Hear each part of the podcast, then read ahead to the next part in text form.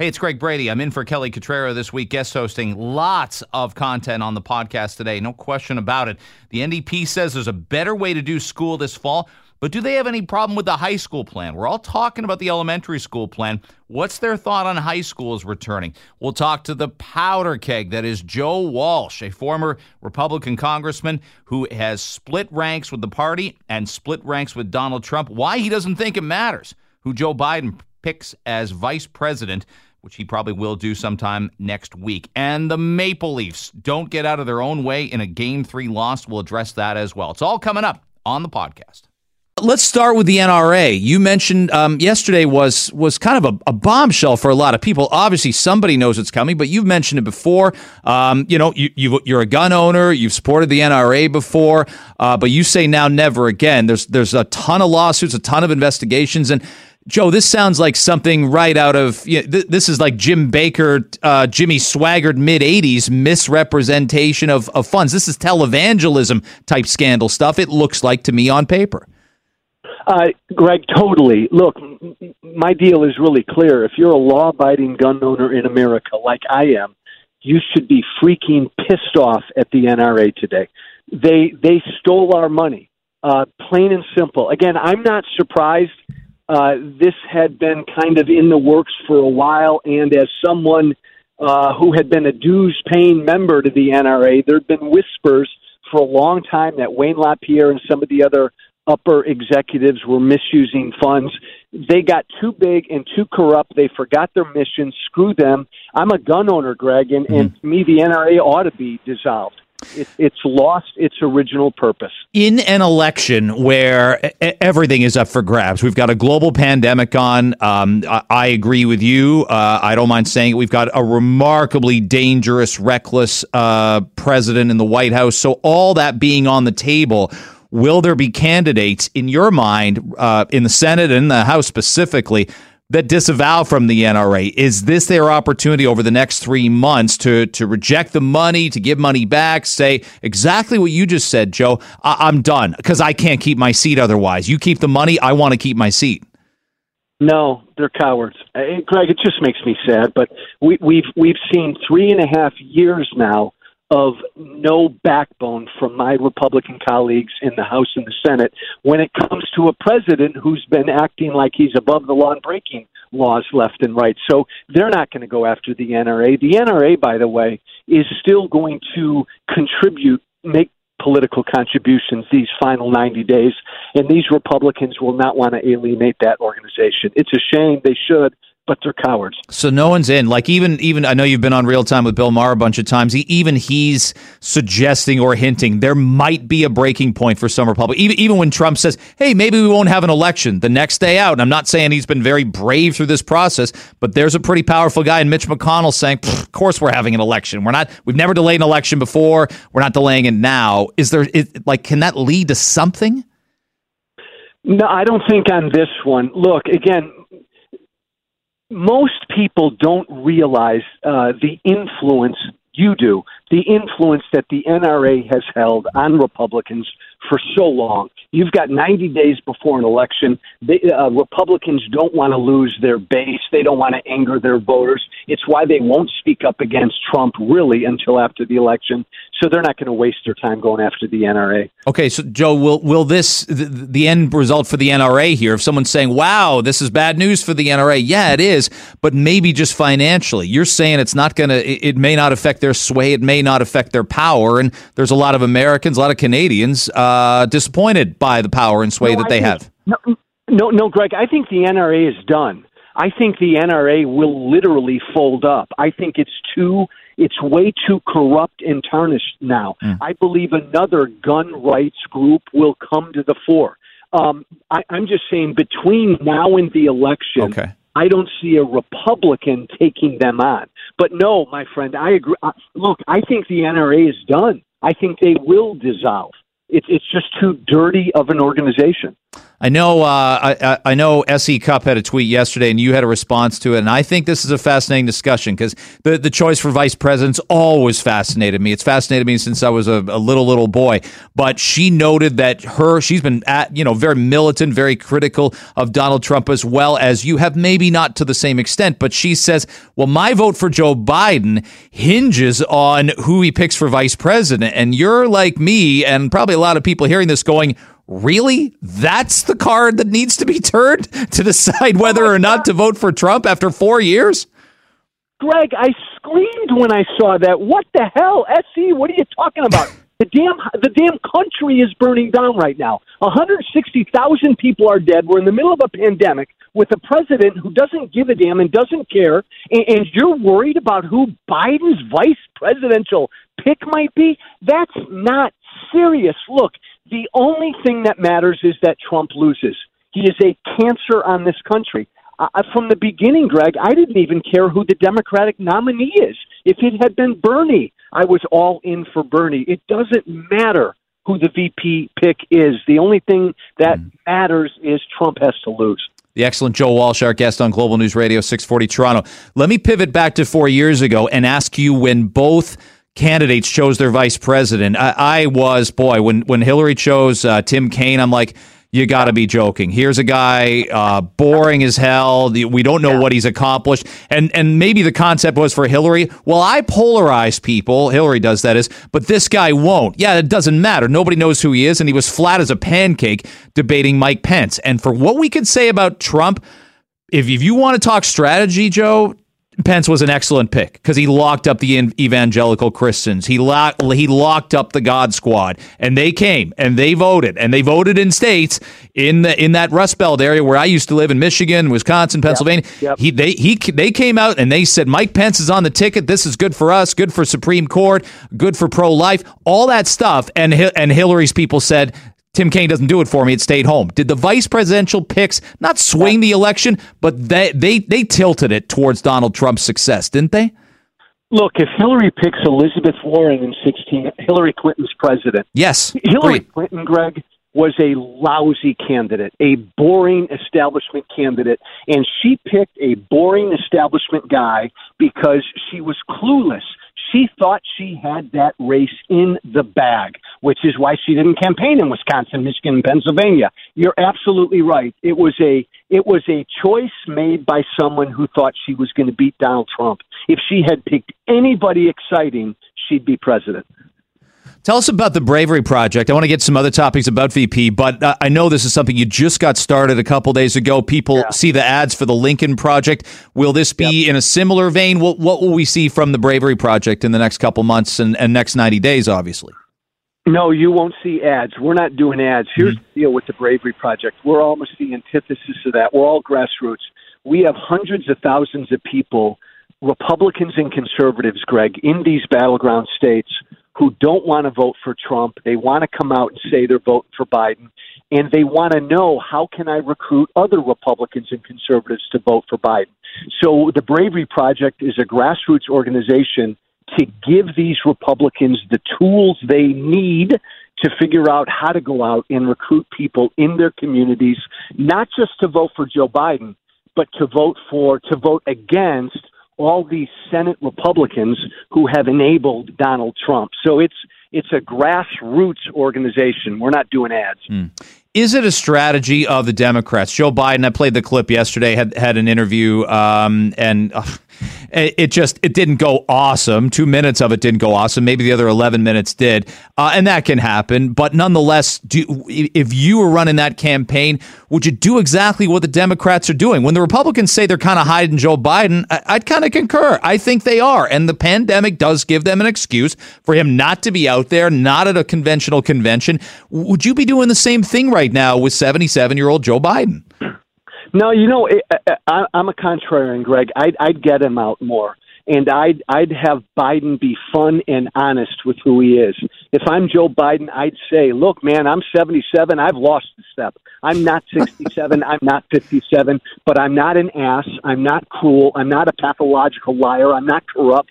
But yeah, like like your grandma or your grandpa, I've lost a step." step. I'm going to say some silly things every now and then, but I'm a decent guy and I won't lie to you. I think Biden should embrace who he is. I'd get him out there more. All right. So the vice presidential pick again. I know it doesn't matter to you. Does it move the needle at all? Is Kamala Harris the better pick than uh, than Karen Bass? Uh, I, I, agree with you. I think it's lunacy to, to base a vote for Biden. It's you're either in or you're out here on wanting the next four years to continue, or you want something new, Republican or Democrat. Does well, it matter who he picks? Yeah, let me agree with you, Greg. I do think his VP pick will move the needle because this is such a unique situation. We have a 78, soon to be 78 year old guy who will only serve one term mm-hmm. if he serves one term. So his VP pick is crucial. He's going to pick a woman. I think he'll pick a woman of color, and I think it's going to jazz folks up and energize folks. I think he should pick someone who doesn't become the story, someone who's already been vetted i.e., an Elizabeth Warren or a uh, hmm. Kamala Harris. There's a lot of revisionist history. I'm curious to get your perspective because uh, things were very different in uh, on our continent in your country, and I was living in your country in 2008 when McCain pick Palin. What was your yeah. initial reaction? Because I will tell you, I think Democrats were a little afraid. They saw young. She's going to appeal to that soccer mom, hockey mom demographic. I can relate to her. And you know, you're you're not a conventional career politician, but right. a lot of times people can't relate to Tim, the Tim Kaines, the career conventional politicians don't move the needle and won't get people out uh, to, to to vote. I got excited with Biden, Greg. Uh, look, I, I mean, I'm a conservative, so politically she was where I was. You're right. She was new, a, a female governor. Um, I got excited. I thought it was an exciting pick. And I don't, again, I don't want to rewrite history, but John McCain didn't lose because of Sarah Palin. John McCain lost because of Barack Obama, the economy crashed, and all of that. But I think that was an exciting pick. Again, you and I talked mm-hmm. about it. If Hillary had made an exciting pick, she'd be president. I think Biden's pick will be exciting. I mean, think about it, Greg. Mm. I, I still think if if you put a gun to my head, he's probably going to pick Kamala Harris. That's damn exciting. A black female mm-hmm. vice president in this country. That's awesome. Are there names that you look at and you say when when it gets all cleaned up? I know you describe the Republican Party as a cult. Are there Republicans you look at who are like we'd say in sports, Joe? You're a sports fan, up and coming that that I could look at and go, this is what I want in a candidate. This is I want to to lead this party back from the ashes, or a damn it, a new party. Are there young Republicans with the with with a small R even that you get excited by? Uh, you know what? It's it, they they got to be really young and upcoming because I think the party's done. Anybody in Washington D.C., forget about them. I, I'm telling you, this thing on Trump, I believe the Republican Party is done. I believe it's breaking up before our eyes. Where you are on Trump, you can never walk back. I'm a conservative. Ted Cruz is a conservative. If Ted Cruz runs for president in 2024, I will never support him because he supported Donald Trump. I'm not mm-hmm. alone. A lot of people feel like I do. So it, I, I think the the Republican Party will become a shrunk Trump party, and I think uh, I think tolerant conservatives are going to launch their own party. Phenomenal stuff. Check out the book, F Silence, calling Trump out for the cultish, moronic, authoritarian con man he is, and check out the podcast uh, as well. You can find the book on Amazon.ca. Joe Walsh, fantastic pleasure having you on here in Canada, and uh, we really, really enjoy every minute with you. I appreciate the time. You're the best, my friend. Thank you. Um, I will. I, I, will. I just see. I know we talked last week, um, but the reaction has been vociferous, and um, I'm. I. You know, honestly, I, I want to talk about the high school plan in a sec, but the elementary school plan just seems to be paramount. It seems to be the biggest thing parents are concerned about and I would wager that you don't have the best plan uh, cross country. A, we haven't even seen plans from some of the, uh, the, the the Atlantic provinces that have these numbers far under control than far more under control than Ontario. But we as well, um, you know, you wouldn't have 180,000 signatures on a petition in this province if you had the best plan and you were the envy of the rest of the country. Is my perspective. yeah, absolutely. Um, you know, I, am certainly hearing it from parents. Uh, it doesn't surprise me that uh, that petition that's circulating has 180,000 uh, signatures now. I'm hearing from hundreds of parents and uh, from across the province who are very worried. You know, in in areas like the GTA, Uh, we have, you know, some changes at least at the high school level, uh, where you're going to have slightly smaller classes and some online learning. But but in many parts of the province, it's status quo, uh, both at elementary and high school. And so parents are saying, you know, look, why are our children not a priority here? And the government, what what really shocks me, and I've said this before here, is that the government has just what have they been doing for six months? we knew this was coming. We knew at some point there would need to be a return to school.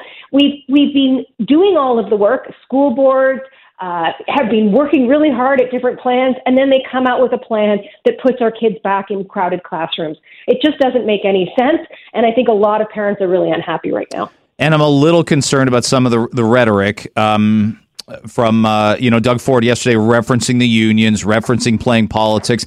That concerns me. That said, um, you know it was quite contentious seven, eight months ago between the unions. Of course, there was uh, you know there were there was both sides because it's a negotiation are going to play politics and, and hold things back and get things out there publicly. But now is not the time. I, I, mean, I think there are parents that voted for this government that might even consider themselves uh, anti-union, and they're worried about their own kids yeah. in this perspective. That's right, because you know, in this situation, let's remember that the staff that are in our schools are the ones who are going to be ensuring that our kids stay safe and they're also the adults who will be exposed to the virus. So, you know, they're vulnerable too, and we have to, you know, accept that. And I think it's really unfortunate that the that the premier doesn't see that, which is, you know, of course they have a right to be concerned about their own health and welfare too, right? Mm-hmm. He wouldn't have said this about the nurses a few months ago when they were rallying on the on the lawn of Queens Park saying, "Please, you know, show us some respect." Because they're essential workers. They're on the front line. We have to start thinking of the education workers in the same way now because they're the ones who are going to be uh, trying their very best with no additional resources to keep our kids safe. Well, I, w- uh, uh, I would say that as well. A parent said to me yesterday, they're, they're, uh, you know, maybe once everyone is back in Queen's Park and everyone is sitting and you've got a full parliamentary setting, and as you know, there isn't that right now, then I can understand a classroom of 25 because that means we've pushed the virus so far back that we're all back to doing what we were doing. But we're sending kids back and teachers and custodians into an environment that acts like the virus doesn't exist when we know all around us we're doing we're trying to do all the right things to stamp it out and this contravenes that. That's such a good point. I mean i've been sitting in the legislature. Of course it's not sitting right now and it's not back until september 14th but up until a few weeks ago we were in the legislature and we sure weren't sitting uh, next to each other. We were spaced out and and we have to wear masks uh, when we're not spaced out. And, you know, there's a lot of tough protocols. And we have that in workplaces, we have that everywhere. And yet somehow this government thinks that our kids are and our and our education staff are supposed to just be crowded right back in. And like, don't forget, the premier said just a few weeks ago he he didn't want to send kids back to crowded classrooms and that he would spare no expense. But we're not seeing that now, and I don't know what changed so much in the last couple of weeks. Um, other than, I, have to say it, I think he doesn't want to spend the money. And, you know, I have to, again, I, like, I don't know why our education and our kids aren't their number one priority. Marit Stiles, our guest on Global News Radio 640 Toronto. Greg Brady chatting with her at 10, 11 on a Friday morning. Robyn Urback is a very smart columnist for the Globe and Mail. Here's her tweet, and I want you to react to it. And she wrote this two days ago. It kind of seems like this is the plan. Don't announce smaller class sizes so parents keep their kids out of school. So, boom, smaller class sizes. I think that's pretty prophetic as well. Oh, I, I absolutely think she's dead on here. I think that the government is banking on parents not sending their children back to school. Uh, they're telling parents, hey, you have a choice. But, you know, the truth is that that may be a choice for some, but it's not a choice for a lot of people. And so uh, I think we're going to see big uh, inequities across the city, uh, across the province, uh, some areas, some schools where, you know, in lower income areas where parents cannot afford to stay home and no longer work, uh, can't make those so-called choices. So we're going to see a big a big disproportion there um, of kids who are going to be put in those staying in those crowded cramped classrooms. So I, I you know I've been telling parents who contact me and say you know well I'm thinking about keeping my kid out. I completely understand. My child is 16, so she's a high school student. It's going to be different. If I was a parent of a small child, I'd be having those same you know making those same decisions. I mean I'd be worried too. But let's not give up. Let's keep putting the pressure on them to do better. The government needs to do better here. So, uh, yeah, you being uh, the education critic, would you say that you do have more confidence in the high school plan? What what flaws are there? There must be things you like about it more than the elementary school plan. You know, I, I think it's good that they're going to be restricted to the 15 students. That's uh, a definitely a step in the right direction. I think the online piece is still going to be really tricky, and I don't think a lot of parents yet understand how that's going to play out. I think it's, you know, and, and we have many questions still. So there are some significant concerns, and it's certainly not going to work well for every student or every child. Absolutely. Um, the other thing to remember is that in many parts of the province, they're just going back again to school status quo. So the government said some high schools in some, well, some areas of the province just go back to normal. So that so here in the GTA, we're going to have those smaller classes uh, for high school, some online learning. But in the rest of the province, they're just sending their kids back to school. Everybody's going to be on buses, just like normal. Uh, what about elementary schools and the potential to utilize uh, gyms more? The, the the ability to at least use the outside spaces while we have an opportunity to. Generally speaking, across the province, there's more room at an elementary school because of sports fields, baseball diamonds, a lot of high schools, and a lot of high schools in the city, as we know, it's just basically blacktop. Might be room for a basketball court or two, but the elementary schools can utilize these spaces. That that is on the school boards, right? They need to determine what those best courses of actions are. Are those kind of conversations and developments, uh, from your knowledge, taking place? Yeah, I think you know school boards are really working really hard right now because this new plan that the government threw at them last week was not what they had been planning for. So they're scrambling. And I have I know that last night, for example, uh, the um, Toronto School Board, Toronto District School Board, Public Board uh, met, and for example, uh, they considered a report from Toronto Public Health, which said we don't think it's safe to send kids back mm-hmm. to these large classes. We don't. We want to see more focus on uh, outdoor learning and more space between students. And so I think these are the things that our boards are all going to be, you know, t- taking into consideration. I just wish that the government had taken, you know, our advice and, and the advice of many uh, a few weeks, a few months ago, and actually sent said to school boards, okay, we're going to try to free up some space in additional buildings. Uh, we're going to work with all levels of government to find additional space.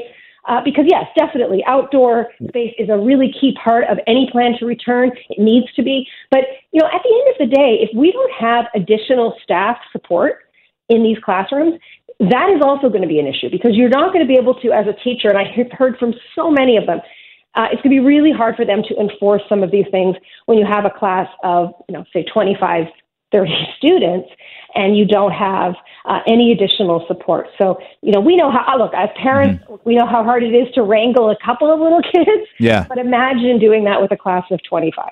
Well, uh, and we've had a couple of epidemiologists on the show this week, one of which was a, a, main contributor to the Sick Kids plan. And, and I think he took great umbrage, if you will, with the idea two days ago of the premier saying it's not our plan, it's Sick Kids plan. Nah, the recommendations he made for the Sick Kids plan, they're not getting implemented. They were like they're they're not getting utilized here by the province. So all the work he did, all the recommendations he made, all the charts, all the graphs, they just got ignored. Yeah, I think it's really unfortunate that, uh, although I have to say, not too surprising that the premier is passing the buck here. He knows that this is going to be uh, difficult, and I'm going to just say it, probably dangerous plan. And rather than, you know, actually showing some leadership here, he's passing the buck to uh, shirk some responsibility. And look, he's the premier of the province. Mm. This is the minister of education. They have the power to make this happen, and we know what's needed. Uh, they've made this call, and it isn't actually in line with the sick kids recommendations. Uh, and even Toronto Public Health now is saying not not what we want to see either. So mm. it's time for them to, to to step back, to make the decision, to put the resources in place to keep our kids safe. I appreciate you coming on, and taking the time, uh, Marit. Great, uh, great to talk to you, and have a great weekend. Oh, you too. Thanks. Our next guest has been fantastic on the COVID beat. He wrote a great column on education, incredibly multifaceted, and I'm uh, happy to welcome him on from the Toronto Star, Bruce Arthur. What about them mascots? Where are these NHL mascots? There, you can't get rid of them at NHL All Star games. Are, are they not in the bubble? Well, I think they are not deemed essential personnel when it comes to playing a hockey game, so that's why the mascots are not in the building. But the best part about that Leafs, not the best part, but one of the funny parts about the Leafs game is that Columbus dressed in the Leafs room. Yeah, yeah, yeah. but that's just part of like the the sacred nature of the hockey locker rooms. People got to let that go because at this point, this is a triage playoffs, and the good news for the Leafs is they get another chance tonight, and the bad news is that the game last night's game ended like what, like twelve hours ago? Yeah, not quite.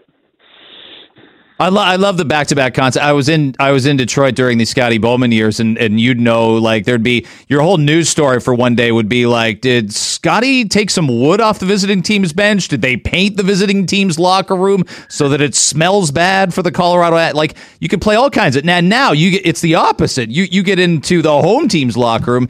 You can you can have some real fun with that if you're John Tortorella and you get creative, like the pipes, right? The heating vents, all everything, right? He would never do anything like that. never. that. well, he has tried to get into other teams' locker rooms before quite violently. So, you know, why stop now? One of my favorite John Tortorella story, real quickly, is one Yeah. night he's in Boston. His brother comes to see him. They blow a lead. They lose. His brother's waiting outside the locker room. He blows by them, walks straight to the bus, sits on the bus. And the general manager, Jay Feaster, goes, John, that's your brother. What are you doing? And then Tortorella goes, Yeah, you're right. I'll call him tomorrow. Nah, yeah, it's all all, all fun and uh, in love and war. Uh, well, like Wendel Clark wouldn't fight uh, Joey Kocur the one year because he was cousins with him in 1987. So Koster followed him around, would punch him in the shoulder. That's a 1987 series. John Bro, the late John Bro, he's like, get will you will you fight him? He's like, hey, I got to see him in the summer. I you know some some players just had that uh, had that you know DNA that they wouldn't cross that line. So give me a sense. Uh, um, we'll, we'll we'll pivot to schools. It's on everybody's mind. I'm sure it's on your mind as a parent. I, I've uh, you know uh, on Thursday you thought, well, they're doing what they can. Look, we'd have blown the government out if they'd announced a plan in June pri- before we hurdled all these stages, and we'd be like, it's too early for a plan. But we're seeing mounting criticism, P- petition of almost 200,000 parents saying, especially for the elementary school, Bruce, that it, it's not enough. And even if it was enough, the communication has been so back and forth. That was, I- think Doug Ford is, has been relatable and people have, have said he's human. He's what, he's what I wish our prime minister was a little more of and that I can relate to him. And yet I think he's had a really bad week. You wrote about it. I've talked about it here. Um, the whole, it's not our plan. It's sick kids plan. That's not, that doesn't hold water with parents because it isn't even the sick kids plan. There's been so many recommendations passed over that people contributed to it. Yeah. So the thing is, uh, I'll say this about the plan. I'll start with this. It's not the worst plan. If you do compare it to other provincial plans, there's more masking in the Ontario plan. There's the possibility of public health nurses, not definite public health nurses, but as needed is what the plan says. There are aspects of this plan which aren't bad. Like BC's plan is going to require probably substantial renovation because it looks like they drafted that back when they had almost almost no community transmission. Now that's changed in BC. So I'm, I'm not saying the Ontario plan is utterly negligent or anything like that. This isn't Georgia sending their kids back to school and expelling them for saying, "Hey, we got crowded hallways." Yeah. But that said, the bar on this is higher. It's higher than just what you're spending versus every other province in the country, even per capita. It's higher than our plan is better than BC's because what are you asking parents to do? You are asking parents to send their kids back to what they hope is a safe environment. And yes, children don't get sick at the same rate as adults. They, they, mercifully, that's one of the things about this disease that is that is good. But you're asking your children to go back in a pandemic to school, and so the bar on communicating this plan has to be higher. The bar on how you deal with parents' concerns has to be higher. And this comes back to something I've been talking about almost feels like the entire pandemic. The communication for public health in Ontario is a disaster. And the fact that we've gotten this far and gotten our numbers down as far as we have, thank goodness, has been happened despite that. David Williams, as a chief medical officer of health, is a disastrous communicator, mm-hmm. which leaves Doug Ford, because Williams doesn't even do daily briefings anymore. And Doug Ford, as someone who communicates public health, you see where the real weaknesses of this premier are, right? The fact that he keeps saying, this is the sick kids plan. And every question is, hey, wait a minute, premier. The sick kids say you need smaller class sizes. You haven't done that. And that, that was four or five questions on Thursday. The fact that Doug Ford cannot even communicate what is actually happening here.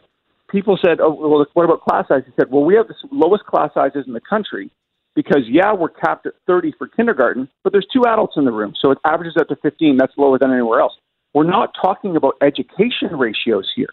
We're talking about how many people are in a room. This is public health. And uh, there was so many gaffes like that where it didn't seem like the premier understood what he was talking about. And if you're trying to sell a plan in good faith, which I'm going to go ahead and say these guys are, as much as they have yeah. hostility to the public school system, I think they're trying to do the right thing here. But I just, if you're a parent, you don't get 200,000 signatures on a petition that fast unless there's a real problem with confidence in a plan. And that's where we are right now. And by the way, school's open in three weeks. Yeah, and, and, yeah, you're right. Life's moving at, at breakneck speed, and, and we know charitable contributions are down. So stuff comes across our, our email, stuff, stuff comes on our phone, and we're ignoring a lot of it because we're just focused on the here and now. We're focused on mm-hmm. our households. We're focused on just getting through the day by day. So the fact that that many people pivoted from whatever was important to them, Bruce, and said, I'm going to sign this and I'm going to send it to 20 of my friends right now, like yeah. that's incredibly significant. The, the moment the moment as well with the uh, the back and forth about the yeah two times fifteen equals thirty, and it's in the it reminded me of the of the post Mother's Day, and again Ford's communication has been again I'd say I'd say a lot of Ontario residents say he's human, he's troubled by this, it, it, it's relatable, but he did that after Mother's Day where he said yeah we we fought, we hope everyone followed all the rules, our daughters came over, but the husbands and boyfriends didn't come, and I'm yelling at the TV that's not how this works, that's not how it works. It, blood relatives are not immune to sharing the virus with other people that they live with. What are we doing? Well, and uh, go back to the very beginning. When we do a postmortem of Ontario's response and why it was so bad here, one of the big reasons was the same day that Bonnie Henry in BC said, do not go on spring break, Doug Ford said, I hope everyone has a good time. And what public health people will tell you, public health officials will tell you, is they were on top of this until about mid March, late March. And that's when everyone came back from spring break. And that's what swamped Quebec and it's what swamped Ontario. And they weren't ready for it. And they didn't quarantine people properly, which was a federal issue. Mm-hmm. But also, too many people went. Too many people went away and came back with the virus. And it transferred from a rich person's disease to a poor person's disease. And that's where we are. But one thing that people will tell you, people who are fairly familiar with how the province has structured the, the health table and the Ministry of Health and Ontario Public Health and the various individual health boards around the province, one thing that people will tell you is when it comes to pandemic response, when it comes to being in charge of this entire operation and making sure all the pieces work together, what they'll tell you is no one's really in charge. There are people in charge of parts of it, and people there, and there's a lot of good people doing a lot of good work. The public health uh, mm-hmm. units have worked so hard. They should all write books at the end of this. But no one's really in charge of the overall picture, and that's where it lands with Doug. And he can't communicate on a, on public health. That's fine. Okay, you, you can live with that. But policy wise, so many of these policies seem ad hoc. There's a lot of you guys figured out, and they've done that with the school boards, where the school the school board should mm-hmm. have input on this, but there's no overall plan. It's you guys figure it out. But that was the same way with daycares. It was the same way with a lot of workplaces. It was the same way with churches. It was the same way with an enormous amount of how this worked. And the fact is, you know what? We're still in pretty good shape. We've been five straight yeah. days under 100 for the province. This is pretty good. But every epidemiologist you talk to who has any any reputation at all will tell you, wait till the fall, because a lot of what has happened, they believe, is just people went outside and we're not going to be able to do that in the winter. And that's where schools become so important because these kids will be in classrooms for a very long time every day. Bruce Arthur, uh, the excellent columnist from the Toronto Star, joining me on Global News Radio 640 Toronto. Yeah, like I had a couple people come at me on uh, on the tweet box yesterday, and they're like, "Come on, you can't." You know, I, I live in Durham and Ajax. There's not that many cases there, and I said, help me out and understand why we have such few cases because we've stopped doing all these things. We're not gathering inside. We're not at Leafs games. We're not at concerts. And now we're going to take 25 and 30 kids that don't know much about distancing. We're going to shove them in a bunch of rooms five days a week, seven hours a day. And then, as you note, it's going to get colder. We got to close the windows. We got to bundle up to go outside. There's going to be coughing. There's going to be runny noses. You know what it's like when a flu bug runs through. You have double the kids I've got. When a flu bug runs through the house, it runs through the house, and that's going to happen at a lot of Ontario homes. That you know, there's kids that live in apartment buildings that that somebody gets sick on the same floor, and they're going to get sick. Well, and we get about we get a heat wave every September, right? Every September, there's mm-hmm. a heat wave that sweeps across Ontario Very few schools have air conditioning in this province. And what happened in Israel is they had a heat wave. They turned on the air conditioning in those schools, closed the windows, and let the kids take their masks off. And that's how Israel, that's one of the ways that Israel had a resurgence of the virus. The thing with this is so there is increasing evidence that kids do carry as much or more viral load than adults.